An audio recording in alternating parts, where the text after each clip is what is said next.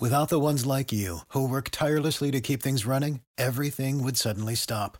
Hospitals, factories, schools, and power plants, they all depend on you.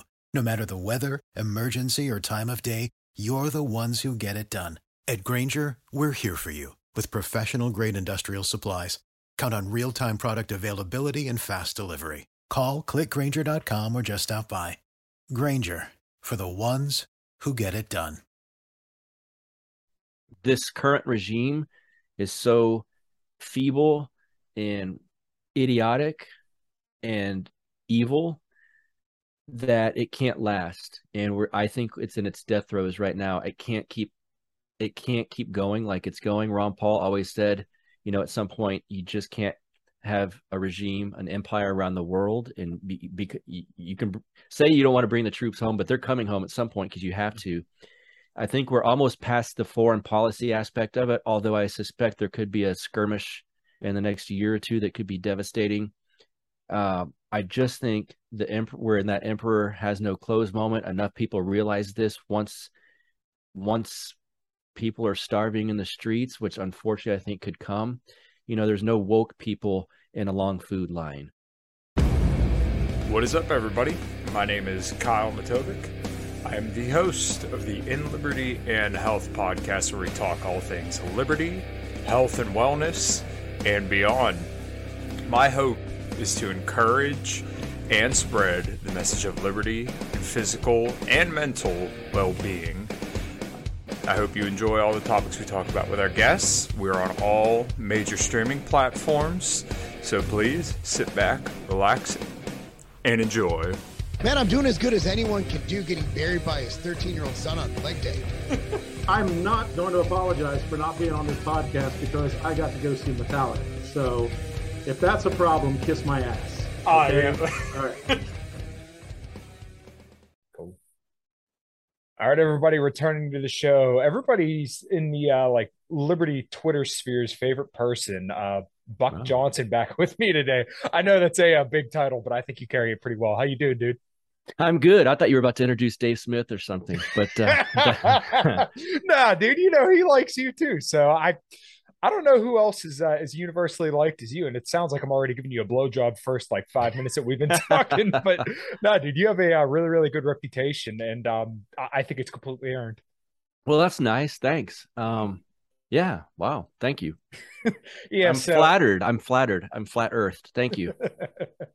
nice. Um, well, I guess first things first. Um, how is your you're running for what mayor or city council in your lovely town of Lockhart? city council at large here in Lockhart, Texas. Were you about to say how's it going? yeah, that was going to be the uh, next question. Are you as well revered there as you are on uh, Liberty Twitter? We're probably not, but we're about to find out. Um, it was a slow get off the ground kind of thing, um, but I've got a lot of help uh, around me. So we've got the signs ordered, and we're prepared to blanket Lockhart with signs for my campaign. And a lot of times in, in, in a small town with city council type things, that uh, it's not like you're on TV debating people. So it is name recognition, and I will have firefighter on the sign, kind of hoping that that sparks some people's memories or or like a good thought of a person. You know, a lot of people um they don't say you know like they always joke there's no there's no song called f the firefighters. Um so we'll see. Um there's there's possibly a meet and greet we're going to do that uh the mises um, mayor's pack is going to probably put on for me.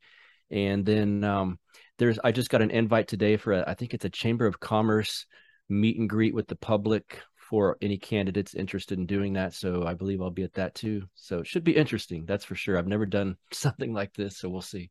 Nice, nice. Well, uh, it, it, seems like it's going well for you, and I know that uh, everybody's plugging you and uh, mentioning it. And um, mm-hmm. you know, like I said, I always share your show whenever uh, it kind of comes around because every single show you do is absolutely fantastic. So I got to imagine that in your uh, lovely little town of Lockhart, um, you probably have a good reputation as well. So, um, what is the town of Lockhart like? Because from what I've heard from everybody else, it seems to be like a really, really nice place that's kind of untouched by a lot of the stuff that you hear going on around the rest of the country.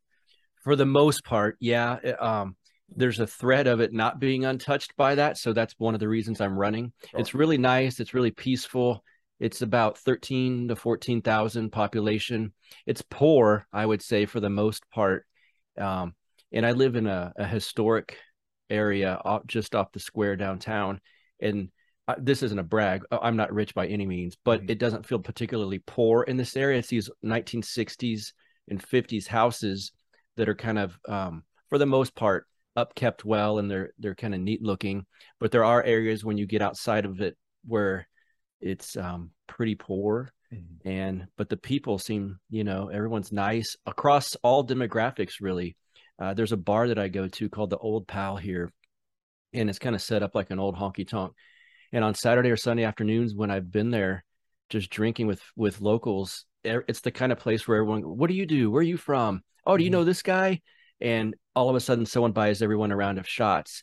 And there's people where I think, I bet you this lady um, would hate my politics. I don't know that, but you mm-hmm. know, you kind of when you're in our world, you start to think like some of these outsiders will think we're crazy or something. And but no one ever brings it up, and it's so nice because if it were in Austin where I used to live, that's one of the first things people would mention. Oh, are you going to vote for Beto and, and, things like that? So it's uh, it's nice that that stuff's out of this town for the most part, but uh, the name I just mentioned that you do see Beto O'Rourke signs around and it's those are the people that are really trying to make a statement. You, you know, you don't see many Abbott. That's our governor. Uh, for those that don't know, who's running against Beto. You don't see as many of his signs, although I suspect he would win in a local vote here. But it's those outsiders and the progressives that want to make their voice. You know, they got these giant Beto signs, and it's like we're here, you know, and we're proud. And I don't want to necessarily kick them all out, but I just want to keep some of the progressive uh, sledgehammer out of this town because it's ruined Austin. Austin used to be really nice, and now it's just a mess, and it's really political. It's uh, full of homeless areas and and hatred, and it's just I it's it's awful. So I don't want this to become just like a satellite version of Austin.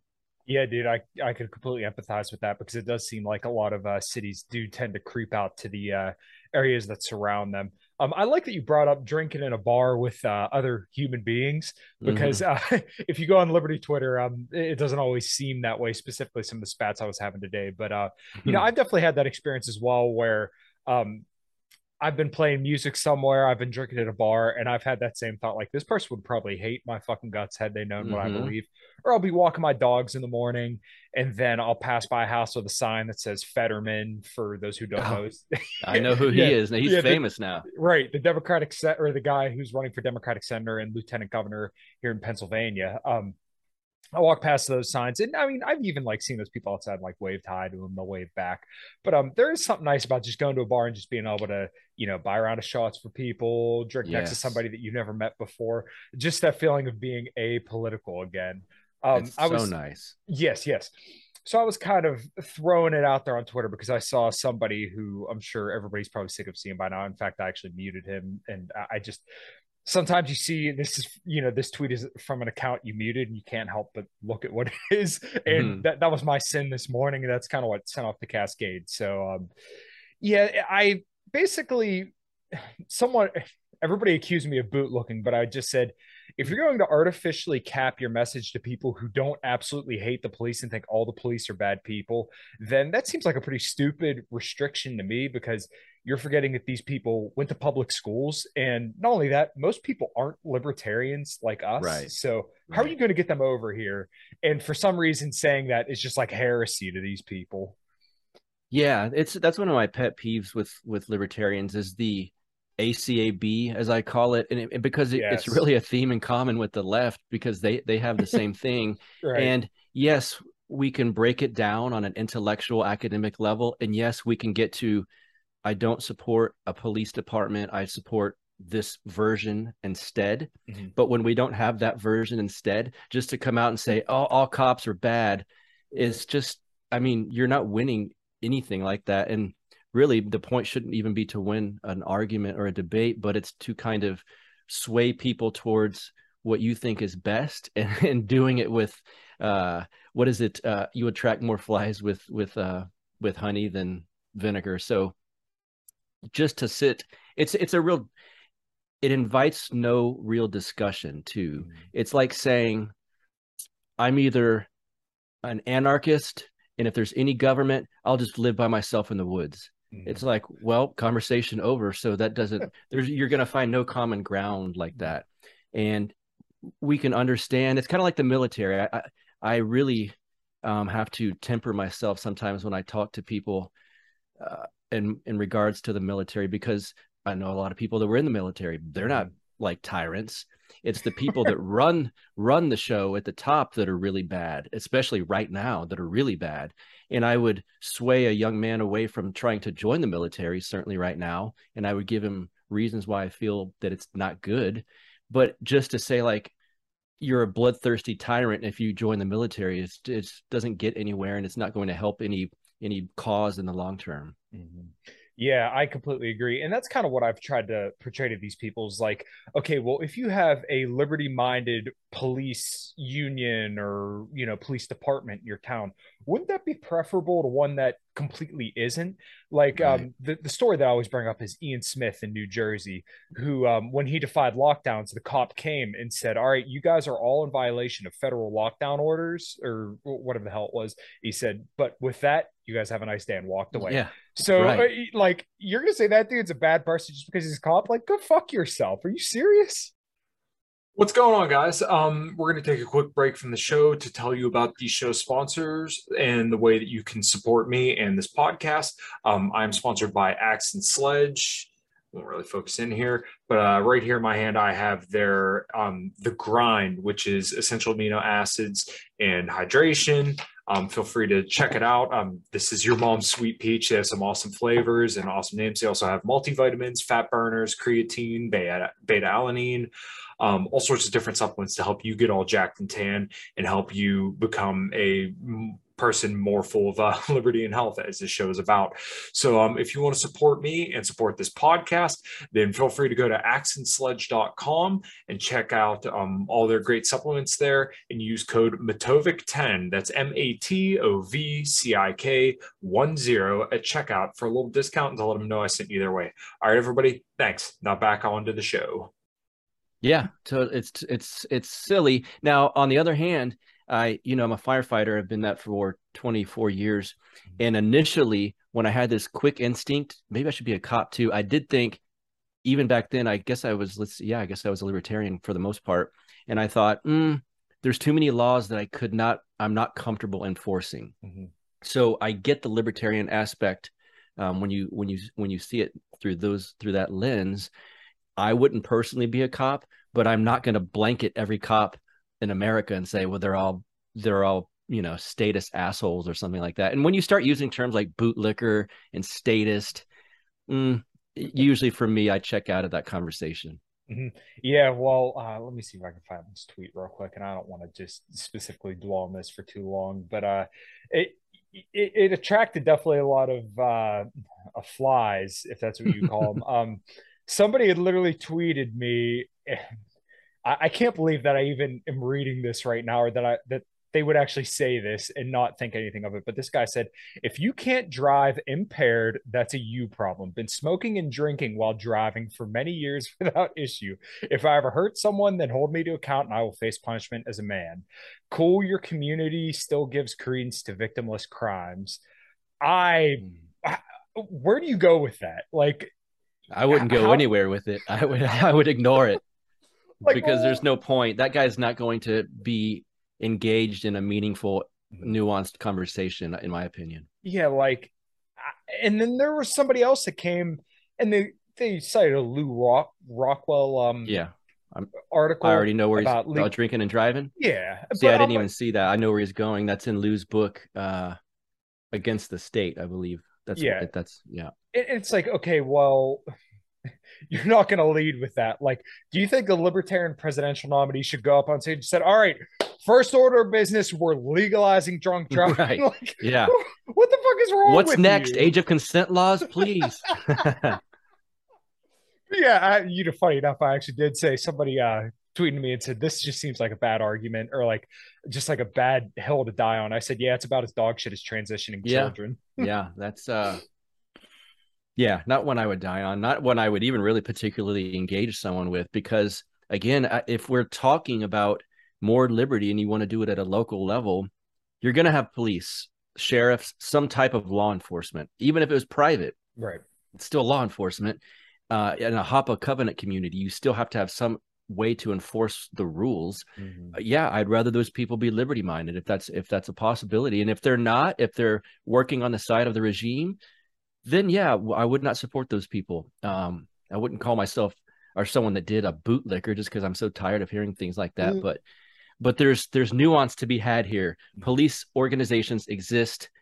If as long as they do until they're all privatized, let's try to get uh, good people in those positions. Mhm. Yeah, I completely agree. And it, it's just, it's so silly to me about how people will scream from their basements about how all cops are bastards. Like, okay, well, once again, where, where do we go from here? And what do you want to do to make the situation better? Mhm. Um, you can quote tweet people and say this all day, but I really honestly don't believe just saying that convinces many people of anything at all. I, I, it, I feel like it's just such a non starter. Mhm. It's like a woman Um, yelling out "My body, my choice." Uh, Like you're you're not. It just sounds like a bumper sticker that's, that's said by stupid people. Yeah, honestly. Um, so we kind of did bring or touch on the uh, transitioning children, which I know is a bad transition. Nice, You know, nicely no pun done. Nicely done. um, you've been digging into a lot of the elite theory and uh, globalist stuff. Mm. Um, and not that I'm particularly well versed on it. I've dipped my toe in it, but it's like, man, that is just a a hole that goes down to the center of the earth. yeah, that's, that's Um, where a lot of them are going to be. yeah, for real. Um, I, I guess what kind of piqued your interest in that and kind of moving away from the federal and um, you know, kind of politics stuff. Part of it's something that I had been into a long time ago. Alex Jones, when I lived in Austin, was when I moved to Austin in '98. Alex Jones was just becoming pretty well known, and then later was on the FM radio station that I listened to. You have to keep in mind this is way before satellite radio, podcasting, even uh, uh, MP3 players, and all of that. So I listened to FM talk radio, and the whole station was conspiracy based, and so that's part of my entry into the ideas that are political and uh, philosophical and even religious to an extent that's kind of how I, uh, what do they say, cut my teeth there. And so I've always had a bit of an interest in it. And, you know, you go through ebbs and flows of what's fascinating to you in the moment. And I, sometimes I've noticed, I don't know that this is even conscious, but my show will go a month or two on similar things and then kind of get out of it and go back into something else for a month or two.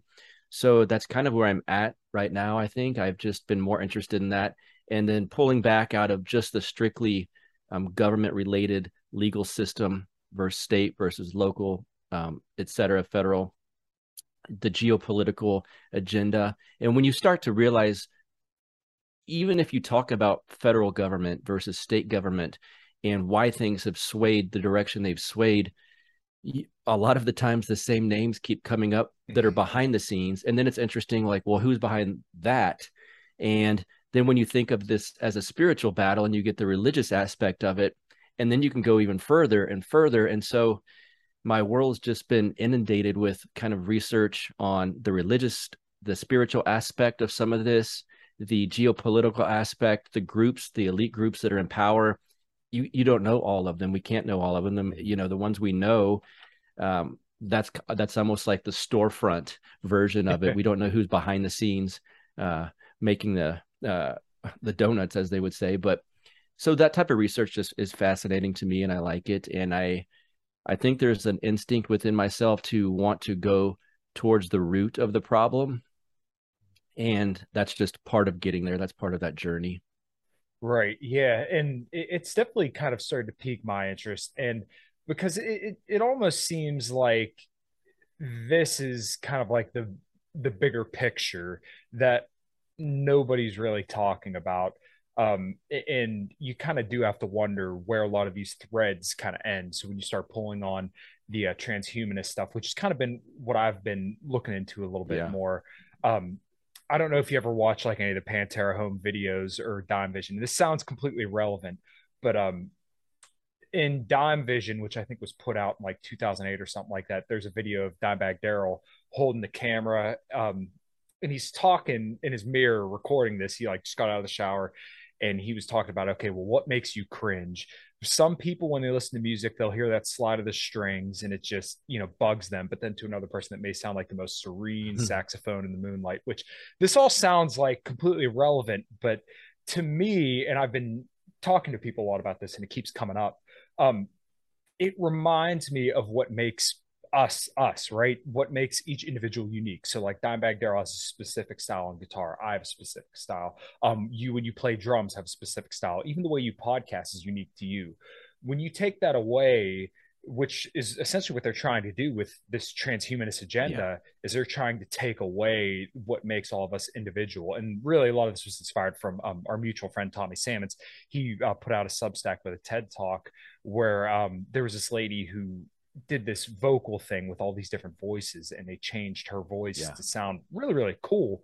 But once again what that eliminates is the humanity of it. So that's what i think really the heart of the transhumanist um, movement kind of is is eliminating humanity from all of us. Yeah and joe biden i mean for what it's worth i know he's not really the guy in charge but he's the one signing the executive orders. He just signed one that's basically i mean it's pretty long mm-hmm. but the, there's i i got an article with um, highlighted text within the executive order that's straight up transhumanism it's saying we need to fund more research basically to to where we can program human cells as in the same way that we're we're programming computer uh, chips or whatever and I mean, if that's from the federal government now, basically saying this is what we need to fund and this is why we need to do it in what groups are involved in all of this. And so I, I told my wife at the time, I sent her a, a screenshot of it, and she writes back, Is this transhumanism?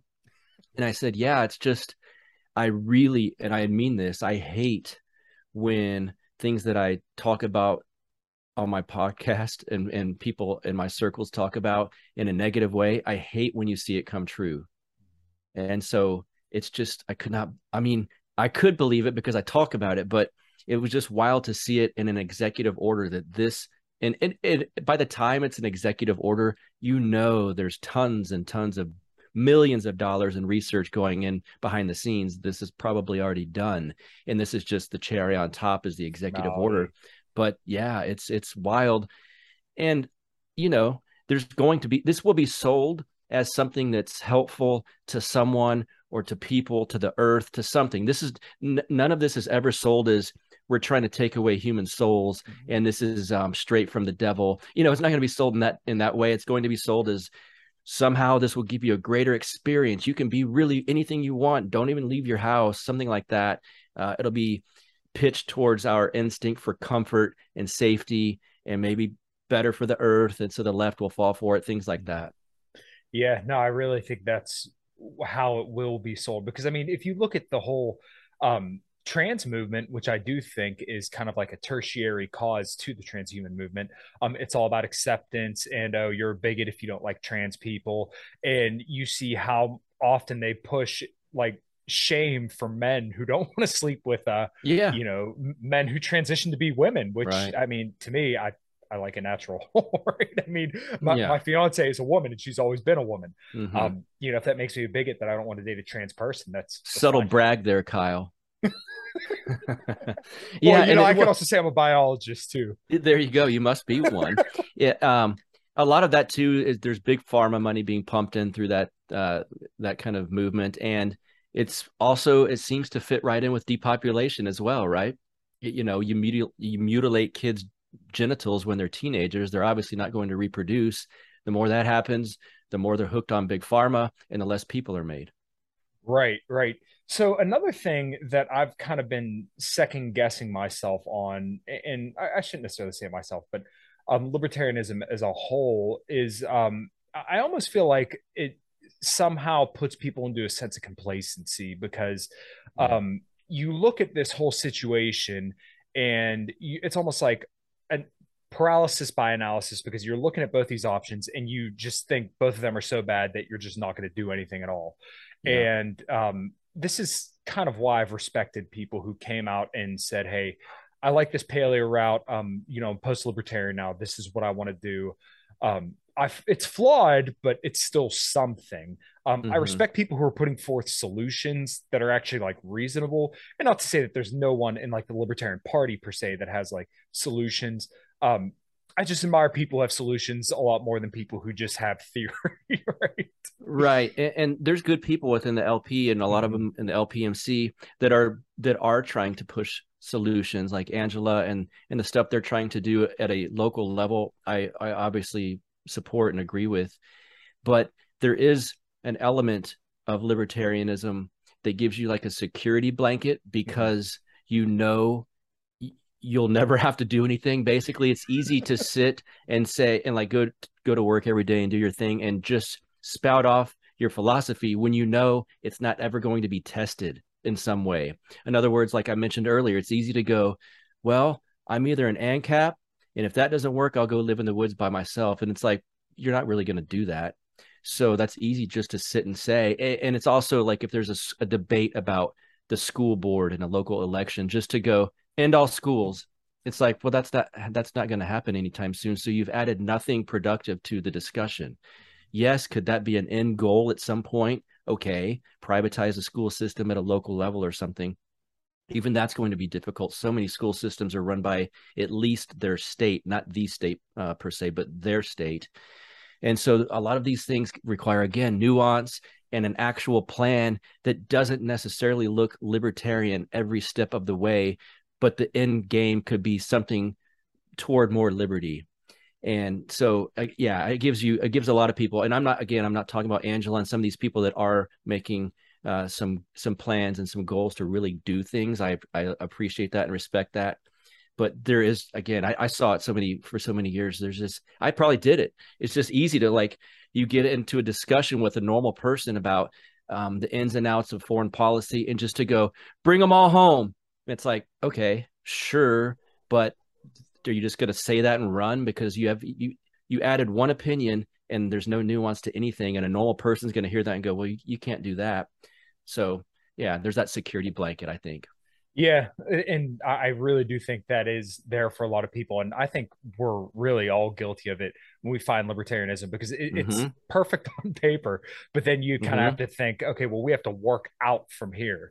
Um, but most people are just going to sit there and say, okay, well, this isn't a perfect liberty solution, so to hell with the whole thing, and I'm just not even going to try. Yeah, and, and right. you could always just say, well, it's not libertarian enough, or they're not a real libertarian, or um, you know this this just isn't my principle. So you know just to hell with this whole thing. Or you know what? If uh, they just would have all voted for Jo Jorgensen that we wouldn't be here right now. yeah right. Yeah. and it's like okay sure we we can i guess agree on that but that's not getting anyone anywhere outside of just a kind of a you know blowjob competition. But uh yeah that's I, I won't go anywhere worse than that but um Yes, well put. I, I, will say there's a Tom Hanks movie where it's about a drummer, and I can't even think of what it's called off the top of my head, where he's got a 60s band that he's representing.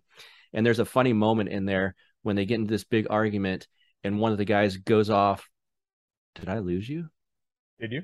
No, no, sorry. And one of okay. one, one of the guys goes off by himself, and his bandmates say, "There he goes uh, to write his one hit song, All Alone in My Principles."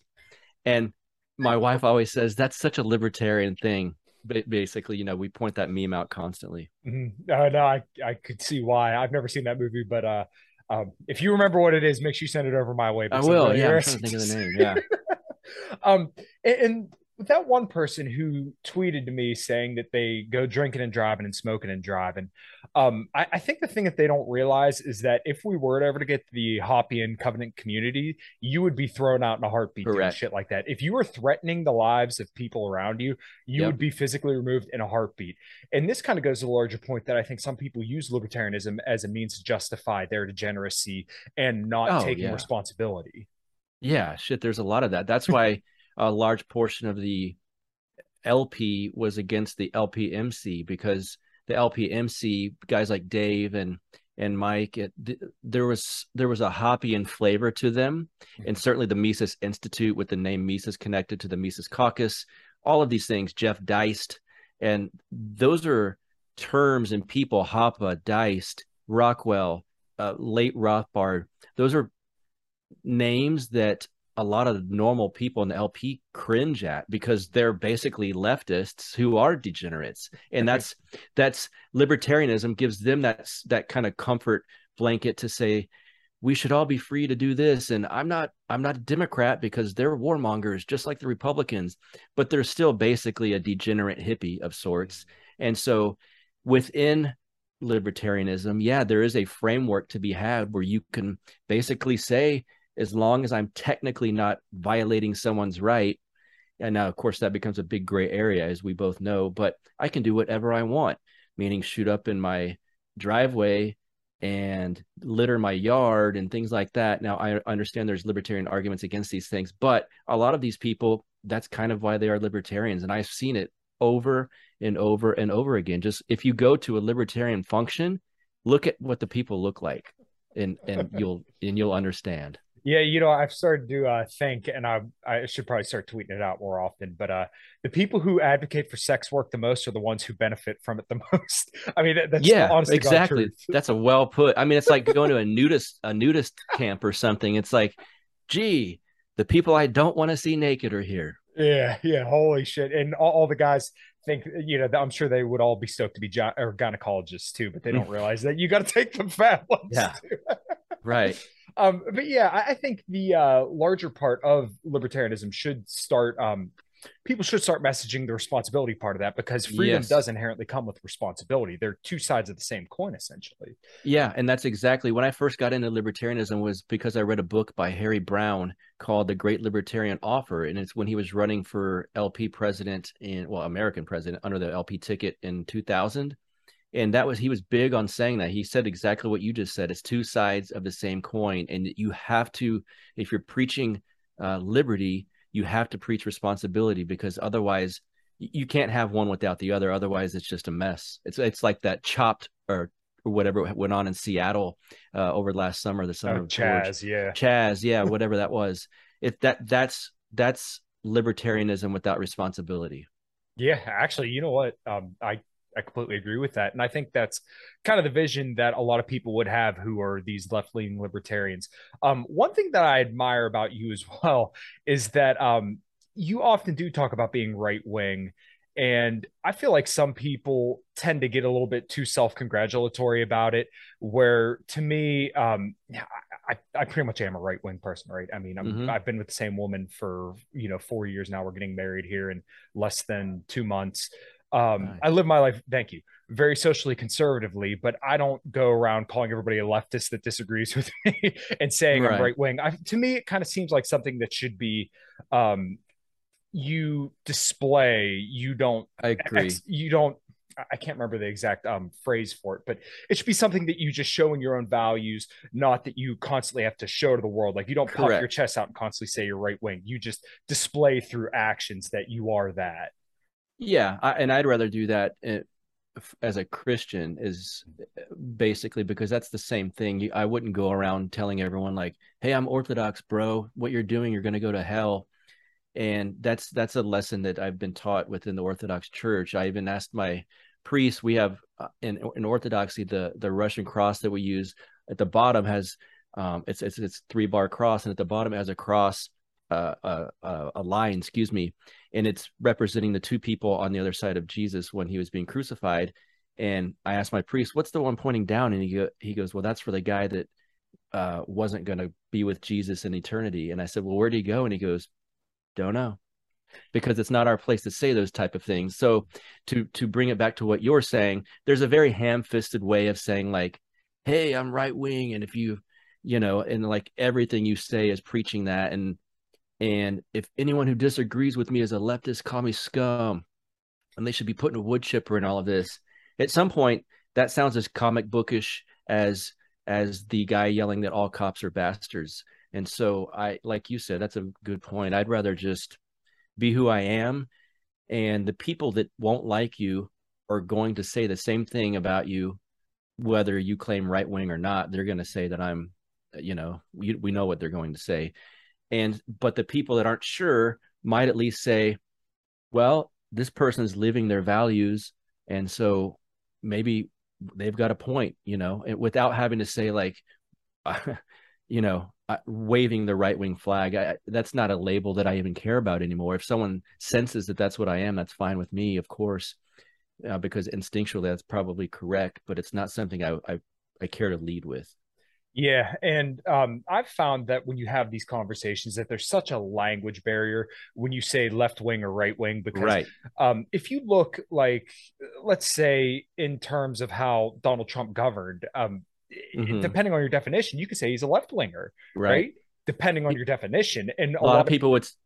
I'm sorry, yeah, a lot of people would say he's like a '90s Democrat, and, mm-hmm. and to an extent, he he is, he was. Mm-hmm. Um, and there's people within the Libertarian Party again um, that if you said that you're right wing, they're going to think that you mean like George Bush and that you want to start another war. And so there's, you know, Jeff Deist calls it meaningless words. And so there's a point where Jeff thinks that libertarianism is that.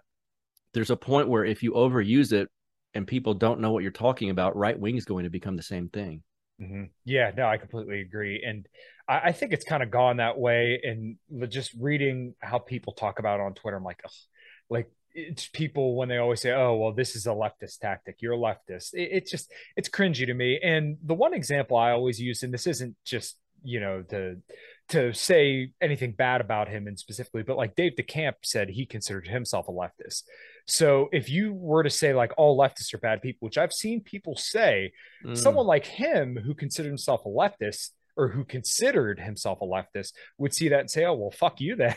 right. You know, I I want nothing to do with you if you think all leftists are bad people. So when you kind of get into this dialectic of just yeah. you know having to stick to these rigid definitions, I feel like it just can really be a, an unnecessary cost to the overall conversation. I agree, and and uh, there's some wise people that have told me don't don't label yourself so explicitly because it puts you into a it pigeonholes you a little bit. So even you're you're basically allowing everyone who's ignorant even of what the label you've given yourself uh, to interpret it in their own stupid way. Mm-hmm. And so if if there's a normal person that thinks, well, right wingers are Nazis, and you say, well, I'm right wing, well, then there you go. You've been written off immediately with with no with no recourse basically so the fewer explicit hard labels that you give yourself in my personal opinion the better. And, and if you're going to give yourself one, make sure it's uh, something that kind of represents your total worldview and that you're comfortable for a long time with it. Is, mm-hmm. is kind of how I feel about that. Yeah, and I've noticed this when I um, branded myself more of a, a socially conservative libertarian. Um, some people think that I I, can't remember what people probably, but they were like basically comparing me to akin to like Ben Shapiro, and it's like, okay, oh my well, god, well, well, we may agree on like family stuff, but yeah, you know, I'm yeah. not anywhere near as religious as he is. Our foreign policy is completely different, and right. I'm sure there's some social issues where we disagree on too, and that's perfectly okay. But like, like you said, I, I think it is something to consider that you know you shouldn't always have these explicit labels because sometimes you may artificially create barriers. Um so there was something that you were uh, touching on earlier i'm kind of glad that you shifted to it too is the orthodox christianity. Um mm. i've never been a religious person. Um, i consider myself an agnostic atheist for a very very long time and um over the last couple years especially since i got into a relationship um, with somebody who is religious and she's not like insanely religious um, she just will say, "Hey, I believe in God," but you know, mm-hmm. beyond that, she's not very dogmatic about it. Um, I, I almost consider myself an agnostic theist at this point, but I don't know exactly where to plant myself. Where, um, I guess, what kind of inspired you to Orthodox Christianity? Because I've noticed that you've been talking about it more, and I, I don't mean that to say like any kind of bad way, but it mm-hmm. seems like your interest has grown in that, and my interest in that through people like you who are good people that have interest in it um pique my interest. Um that's a good question. I would say a couple of people that i'm friends with started mentioning it more and more um, one being vin armani who goes by cyprian and then one is my friend matt erickson from the king pilled show. Maybe in 2020 let's see yeah probably th- through that they would drop it every now and then. It wasn't that they would focus on it and then I became closer with Matt and started learning his story about it. And so those were two guys that are, interest me the way they spoke about things, the way they saw different things. And I started I, I, was what what like you were saying, I was I guess I would have said agnostic. You know, there was a time when I would have said atheist, but as you kind of get older, that sounds silly at some point, atheist, where you're I'm positive there's nothing right. because you can't be. And so at least agnostic was was something that I felt more comfortable with and then I over 2020, when you start seeing things that seem like pure evil rather than just a dumb government policy. Some of the things I started seeing, like something's going on here that's different. There's a spirit amongst us that's that's darker than I have seen before. And as these guys started dropping Orthodox Christianity um, tidbits here and there, I finally asked uh, Vin, "What's going uh, Alf Air? I think what's going on with this? What can I read? I'm curious. I don't even know what it is." And he directed me to a book, and then uh, a, a guy who's now a close friend of mine, weird coincidence, reached out on Twitter and said, "I heard you say somewhere that you were living in Lockhart now." Uh, there's an Orthodox church that I attend in Lockhart, and I would love for you to go. And I was like, what? There's an Orthodox church here. I mean, that because for those who understand that, that's not very common that you would have a town of 13,000 people and have a Russian Orthodox church there, mm. especially in Texas. And so I thought, what a weird coincidence. That's five minutes from my house. So I started attending through that and I met all these guys there and keep in mind when I say it was a guy that followed me on Twitter, that tells you where politically where he's leaning, um, and so that made it more welcoming towards towards people like me. I, I, was almost entered naively, and once I started having a political, excuse me, a political discussion with some of them after a service, it kind of hit me like, whoa. Shit, these guys are based. Okay. Because again, I was kind of shy. Like someone immediately was like, Oh, what's your podcast about? And I didn't want to just jump into it. And soon as right. I started talking about it and they started talking about their politics, it was like, shit, this is okay. Now I feel more at home here. And so since then, uh, I've become a catechumen. So that's basically like a prospect in a biker gang, if you will. so you're not full fledged yet. I haven't been baptized as such, but I will be. That's the goal, the end goal of this catechumen process. So you basically become a student of the Orthodox Christian uh, philosophy and worldview and, and, learn and read and listen and keep going to the services and all of that. And so I'm just, I'm eyeballs deep in all of this stuff right now. And there's always, when you study geopolitics and conspiracy stuff, there's, like I mentioned earlier, there's an element, a large element really of, of the spiritual battle that's going on. And Orthodoxy not only discusses that for, and it has for that thousands of years uh, basically it gives you um, answers and ways to fight the spiritual battle that um, that that I'm talking about on my podcast essentially. And so it feels like a, a final home for me. So it's been great. It's been uh, it's deep. There's a lot of layers to it. You know I, I there was parts of my life where I grew up in a mega church like a Protestant mega church. There's not a lot of layers to that you know it's a it's a bad rock band. And a guy my preacher at the time was slapping the bible bible beater. And um it was interesting as a kid but looking back it's very shallow. And that's not a knock on them. People some people like that style. It just for me it felt very shallow. And uh the views on zionism and israel i feel and protestantism aren't in line with the way i think that they should be, and they tend to be that way in orthodoxy, the way I see it. And so that's helped. And again, I'm not trying to find a religion that, oh, well, you fit the way I see things, because there, if there are elements of orthodoxy where I tend to not fit in immediately, I'm willing to correct my own wrongs and and be open to the fact that Orthodox Christianity is the right way to view things, uh, rather than my personal opinion. Oh wow, yeah. Well, that's uh, quite a bit there, and it seems like it's something that's really kind of piqued your interest. And like I said, just there's so many good people that I know that seem to be converting to Orthodox Christianity. Mm-hmm. And um, as I'm getting older um, and you know engaging more and more in my relationship and getting married um, and seeing what's going on around the world, right? It, it, almost feels natural to me to be attracted to something like this. Um, so um what the hell? I, I just had something on the tip my and I'll add something real quick while you're yeah, thinking about that. There's a mm-hmm. pureness to it that I think people um, from the the path that I've come and and probably yourself. For instance, when we got into libertarianism, it, Jo Jorgensen or Gary Johnson, that's not really enough. That's a very surface level view of right. libertarianism. But you would like Murray Rothbard or Hans Hermann Hoppe or Lew Rockwell and these guys that are multiple layers deep because that's the original, actual, real version of libertarianism. Orthodoxy offers that same uh, that same thing with Christianity because you can try Protestantism and very the, the various sects of that along the way, but if you really want to find the pure version of it, this is literally the church from the book of Acts in the Bible. Mm-hmm. So it's it's basically they say preaching the truth or something like that since 33 AD. That's you know that's the pure version of it. That's that's the kind of um, non-surface level version of Christianity that, that, that interests me rather than the mega church rock band that's basically like the Mitt Romney of of churches, if you will. No no pun with the Mormon thing, but that's kind of what I was thinking as well.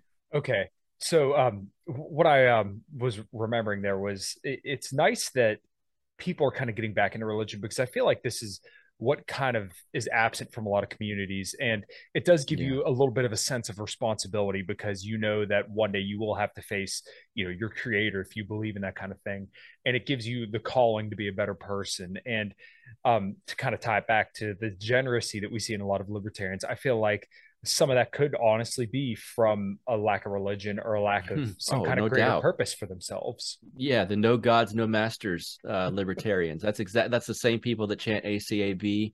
That's kind of the people we've been harping on it throughout this conversation. But yeah, I mean, it's full of that. And to each their own. I I, I saw a person that I know peripherally will say, basically say, uh, he believed there's no God, this kind of thing, and often when you see someone that vocal about something like that, and it's interesting, over the past month, I saw more of that on social media than I had in the past. It was interesting to me. Um, there's, and this is not a knock on on people, but I I notice there's other issues going on there where you if you just scroll through their feed, there's like dark moments where they have to post it, but that basically cries for help here and there, and stuff that I feel like you know the orthodox church is a soul for the excuse me a hospital for the soul is what they call it. Man i i wish western christianity didn't um, turn so many people off and i understand why it does because they people in the west look at that as well that's christianity. And if you could dig deeper and, and look into the eastern version of it i think for a lot of people that are turned off by the western version of it which i was you would find a place that uh, could help heal some of the scars that are going on with a lot of those people. And again, I'm not casting mass judgment, but I, it's just something that I've noticed along the way. And I feel for the people. I want to say, and in fact, I reached out to one of these people and said, not trying to push anything on you. Um, the Orthodox Church might help you out. Here's a book by Father Seraphim Rose. I know, and it sounds like a libertarian, like read Anatomy of the State. And it kind of is that way to an yeah. extent, but you know, I got to try at least sometimes. Yeah, no, that totally makes sense. And I do think a lot of people kind of do need something, some kind of outlet. And this has been something that I've enjoyed talking a lot about on the show as well is um deloads, right? So not only yeah. does this apply to training, but also podcasts. And actually, I think it was one of your podcasts I was listening to where you said, I think your wife had just listened to music on the way to work rather than podcasts. Um, yeah. I can't remember what specific show it was, but um, to me, that kind of represents a deload. So for me, when I listen to too many political podcasts or I have too many political guests on or something like that, then I go back to like nutrition and just listen to that kind of stuff because it's a lot kind of easier on the brain for me at yeah. least. And then same deal with uh, resistance training. Sometimes you have to say, okay, well, I'm going to reduce my intensity because I'm going to get injured. Um, I actually did get a little bit of a back injury. I, I did my record, yeah, yeah, Four, 415 pounds for 12 reps, and then on deadlift. Yeah, Godly, that's good. That beats my record for that. yeah, th- that that makes my back hurt just hearing it. Yeah, so uh, I remember I did it. I slammed it down. I'm like, "Fuck yeah!" And then next thing you know, it, I'm like getting out of the car. I'm like, "Oh fuck." Yeah. So, um, anyways, uh, I, I want to ask you, what do you kind of do to deload, not only like physically but also mentally? Well, that's funny you say because as you were explaining that, that is the Orthodox stuff is something that I deload with. I, I suppose I have a, a radio app that has a channel that's just Orthodox Christian. It's not music, although there's like chant. Just for those listening, there is no instruments within Orthodoxy. So if there is music, it's it's only vocal. But it has um, Orthodox priests throughout the world talking. They're all most of them are pretty based and well known in, in the Orthodox circles and so I kind of listen to that honestly, um, because it's not political. It doesn't make me angry. It's nice. It makes me happy. Um, so that's one thing. Now here's where I get dorky to all the people listening to say sports ball. Um, I listen to uh, a Raiders specific uh, podcast put on by sports writers that I trust and listen to, mm-hmm. and and again that gets me out of. I'm not thinking about politics. I'm not thinking about. Well, I was going to say I'm not thinking about things that piss me off, but now lately the Raiders are pissing me off. So I haven't listened to that show this week because it would not deload. It would enrage me. Um, but generally that that kind of thing that that makes me I, I feel it's okay to turn your brain off sometime and just chill and so um, that deloads and every night i sit and have uh, some wine or a margarita and watch tucker and it's funny because my dad does the same thing but tucker riles him up and he calls me cursing and can you believe the trans people want this and that tucker for some reason like makes me relax and i enjoy just chilling i don't have to agree with him on everything but it kind of gives me the perspective that people like my parents are hearing at the moment. So I like watching him. And uh, for physically deloading, honestly, sometimes I, my gym's fancy. Uh, I confess I'm spoiled uh, going there, but there's moments where I get off work at the fire department and I'm wore out and I think, damn, you know what? I'm not going to do a workout today. It's okay. I'm 45 years old. I don't have to hit every single lift every day. I'll just go to the sauna and I sit there and sweat my ass off and I'll do, you know, intervals and stuff, 10 minutes out to 20 minutes in and just sit there and listen to a podcast or something like that and just relax. So that's how I deload that way. Yeah. Um, I wish my gym had a sauna. Um, I don't think any of the gyms I've ever been to. No, no, no, that's a lie. One when I lived in Ohio had a, a sauna, and I never really tried it. I'm kind of mad about that. The gym that I go to is uh, a local one. It's owned by um, actually one of the ladies is a bodybuilder, and it was the first time I ever saw like a bodybuilder in person. It, it, it's it's impressive. Like yeah. if you haven't seen a bodybuilder in person, it's like holy shit. Yeah, there's like ripples in areas you didn't know had ripples. yeah, and I mean I've gotten down to pretty damn lean, but like not like wow, like that lean. Yeah. Um yeah, that's that's really really cool. All right, guys. Um, I'm absolutely thrilled with the uh, show's new sponsor. Um, I am now sponsored and uh, have an affiliate through LMNT Electrolytes. Um, I have used these electrolytes for years. Um, back when I used to do a lot of fasting, in fact, I used to drink sometimes I want to say up to seven a day, seven little packets. So um, the packets are full of all the electrolytes that you need to perform and hydrate yourself properly. Um, you need sodium for pretty much every single function in your body, despite what um, a lot of people may tell you. Um, sodium doesn't actually cause a lot of the issues that uh, people kind of would have you believe. So, um, just real quick to give you a little bit of facts, um, you don't need sugar to hydrate. Electrolytes and water don't require glucose to pass through the gut. The average American consumes over 60 pounds of sugar a year. And um, when it comes to athletic performance, um, you can actually lose up to seven grams per day in hot climate. So um, make sure you click on the affiliate link below to get all your hydration needs. And like I said, I'm super stoked to have these guys um, teamed up with the podcast. And uh, just make sure you get your uh, electrolytes through LMNT. All right, guys. Thanks. Um, what was I going to say? At the end, there's all sorts of stuff going. On. You started right picturing now. that bodybuilding chick. You better not let your girl hear this. Yeah, no, she she doesn't listen to my podcast at all. Oh, um, you mentioned your dad calling you, and it, it, seems like you have a good relationship with your parents. And this, uh, a, a, complete total odd twist that we're going down here. But uh, I find that one of the things I look forward to the most is spending time with my family now because my parents split up when I was young, and uh, just going out for breakfast with my dad or something like that is like the world. Like it's so cool for you know me, my older brother, and sometimes younger siblings, fiance. We all go out to Cracker Barrel or something like that, and just mm-hmm. you know enjoy our time together. That's um something that I feel like a lot of people kind of miss now. Yeah, and it's funny you said you're split up. Mine did too mm-hmm. for 12 years, and now they're remarried. Okay. And wow. so it's been amazing. Um, I, I'm actually hanging out with them this coming weekend, and I think this will be interesting. I think I can get them. I think they're going to the Orthodox Church with me Sunday morning. Neither one of them have ever been to anything like that. They're extremely devout, devout, strong, uh, evangelical Christians. So I'm I have to prep them prior to going. This is going to be weird for you. There's incense. There's things that you've never seen before. But I'm I, I actually cannot wait. I hope they do that. Um, but yeah, I, I I'm very close with my parents. My dad they're very proud of of the stuff, uh, you know, my career for sure.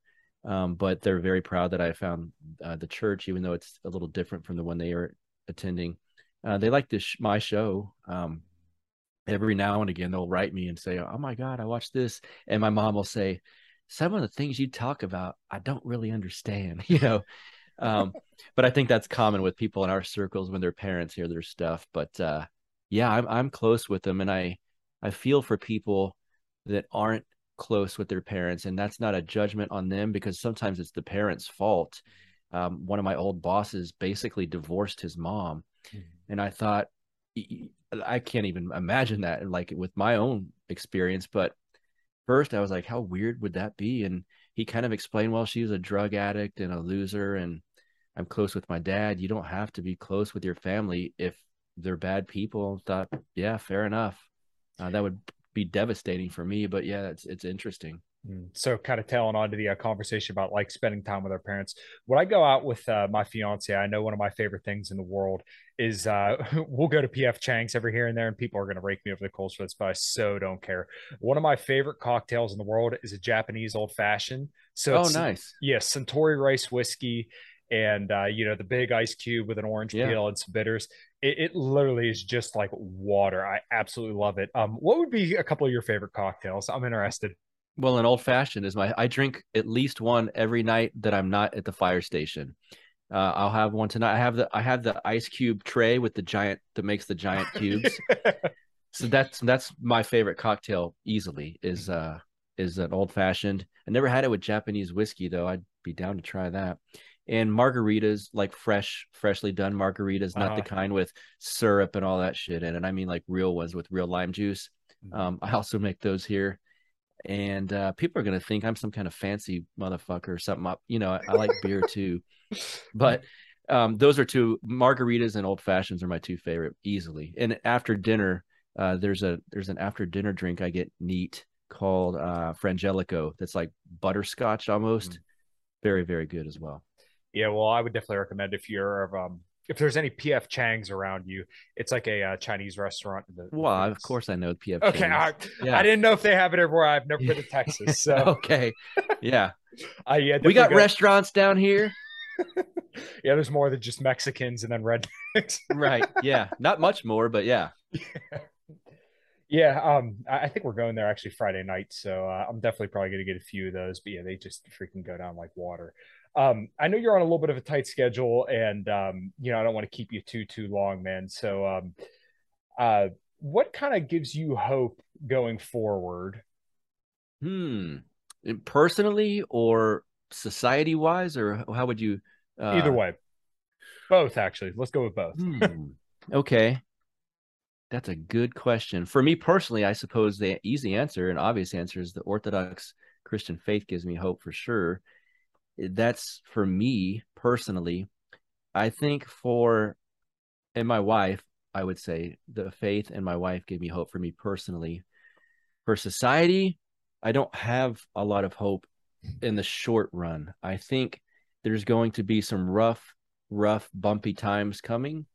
And on the other side of that, I'm optimistic.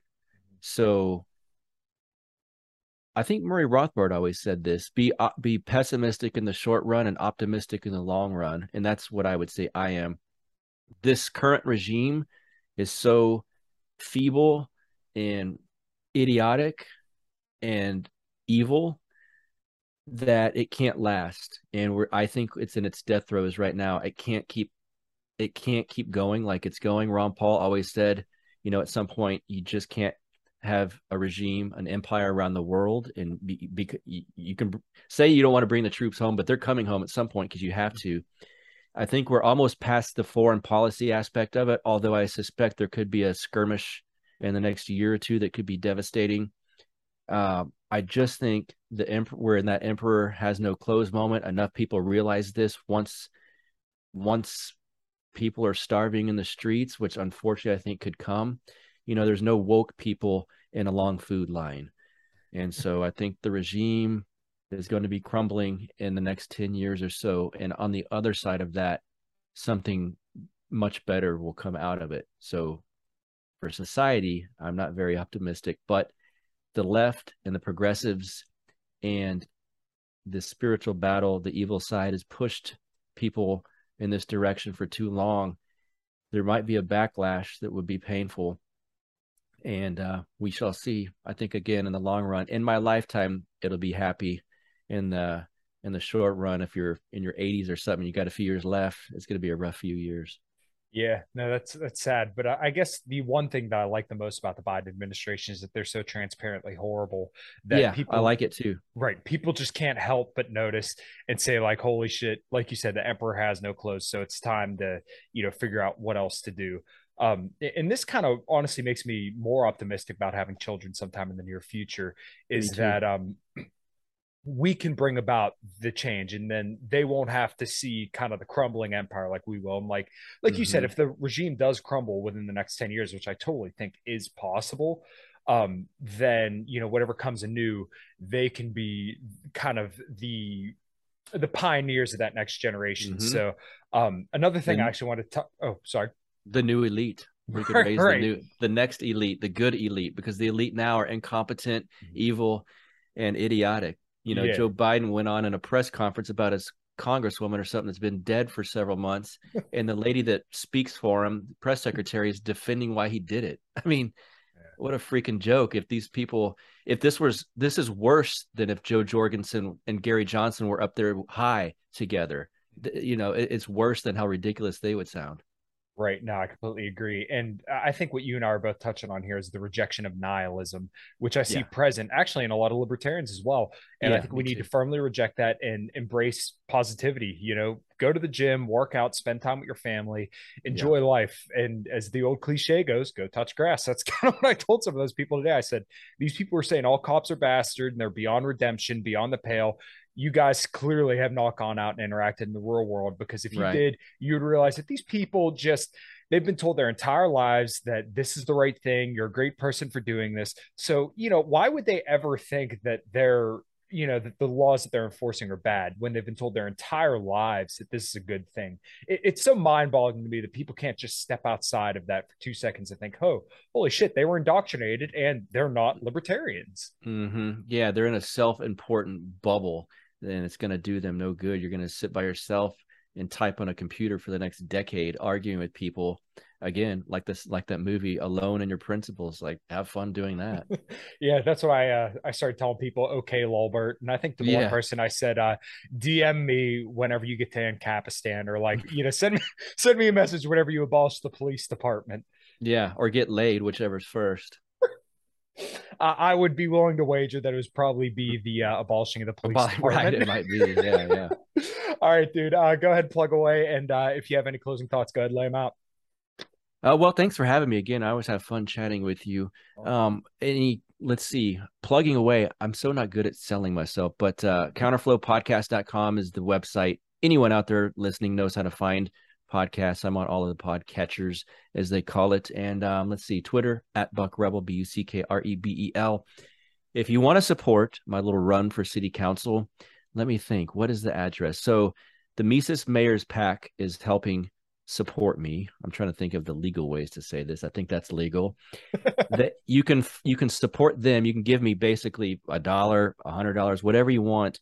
It's at uh, let me think. Mises gop.org slash buck. So M I S E S G O P dot org slash buck, B U C K.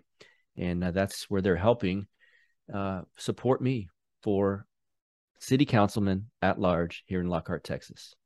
Nice. Well, uh, and um, as I think I've heard you say, you wanted to keep politics and all the craziness out of Lockhart. So, yeah, exactly. all my all my listeners and I hope all your listeners as well support you in doing that because um you know even though you may not be a libertarian or running as a libertarian I nobody should care about that because I think hopefully I know you've definitely convinced me that you're a great person and that uh you have you put a lot of work forth to be who you are today and into obviously your uh, career as well. So um you know I fully endorse you and I I'm sure many many others in the liberty sphere do as well I hope so. Yeah. I mean, I, I basically have a lot of the same thoughts and ideas as Hans Hermann Hoppe and, and great people like that. Uh, you know, we've got politics, we've got government. If we can make it uh, local and small and be able to control it from this from this little angle and have our own little thing going you know it is what it is we're not statists i wish it wasn't there but it is there so if i can help drive the small machine in the right direction that's what i'd like to do nice nice all right well buck um like you said i always enjoy talking to you as well and um, the conversation is really enjoyable and i think people are going to um enjoy our uh, ravings about libertarians. Yeah, no kidding. Uh, so uh you know anytime you want to do it again dude i'm always down and uh you know hopefully everyone enjoyed. Make sure you like subscribe and share guys. Thanks for checking it out